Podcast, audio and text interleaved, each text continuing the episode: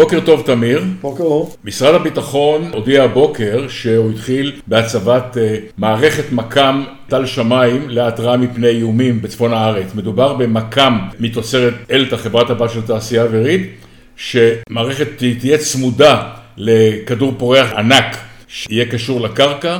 מערכת כזאת uh, תיתן התראה מוקדמת בטווחים גדולים מפני טילים וגם מפני רחפנים שהסכנה מהם גדלה מאוד בתקופה האחרונה.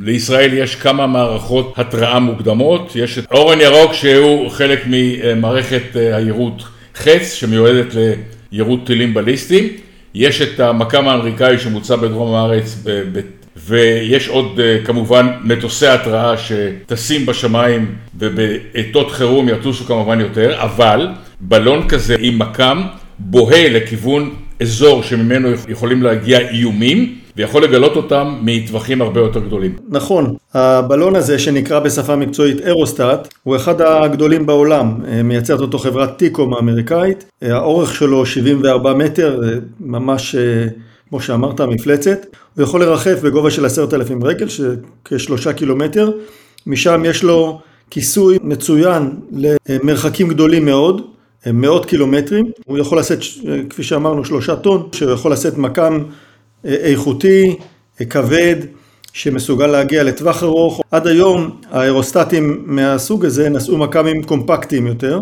היכולת לרדת במשקל בגלל אה, טכנולוגיות חדשות שמאפשרות מכ"מים קומפקטיים יותר, מאפשרת לנו להגיע לביצועים גבוהים יותר במשקלים נמוכים יותר. אירוסטט כזה לרוב עולה למשימה של אה, כחודש ומסוגל אה, לשהות באוויר בתנאים שמל"טים מתקשים לעמוד בהם, למשל אה, רוחות צד, מזג אוויר קשה, סופות וכדומה. הכלי הזה יוכל להסתכל לעומק ולאתר רקטות וטילים שמשוגרים משטח האויב. המכ"ם הזה יוכל לראות הרבה יותר עמוק ולאתר אולי גם איומים שהמכ"מים הקיימים יתקשו לאתר בטווח כזה. כן, אז ככה לישראל יש מערכת הגנה רב שכבתית שמורכבת מכיפת ברזל, קלע דוד, David's Sling, ומטילי החץ למיניהם.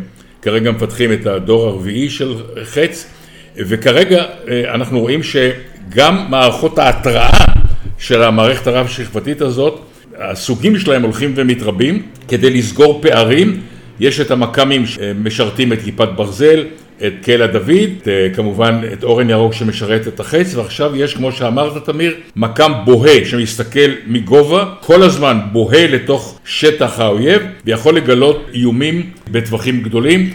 ראש הסוכנות האמריקאית להגנה לפני טילים אה, אמר שזאת התפתחות חשובה ומעניינת, והמשך של שיתוף הפעולה בתחום הזה בין ארה"ב וישראל.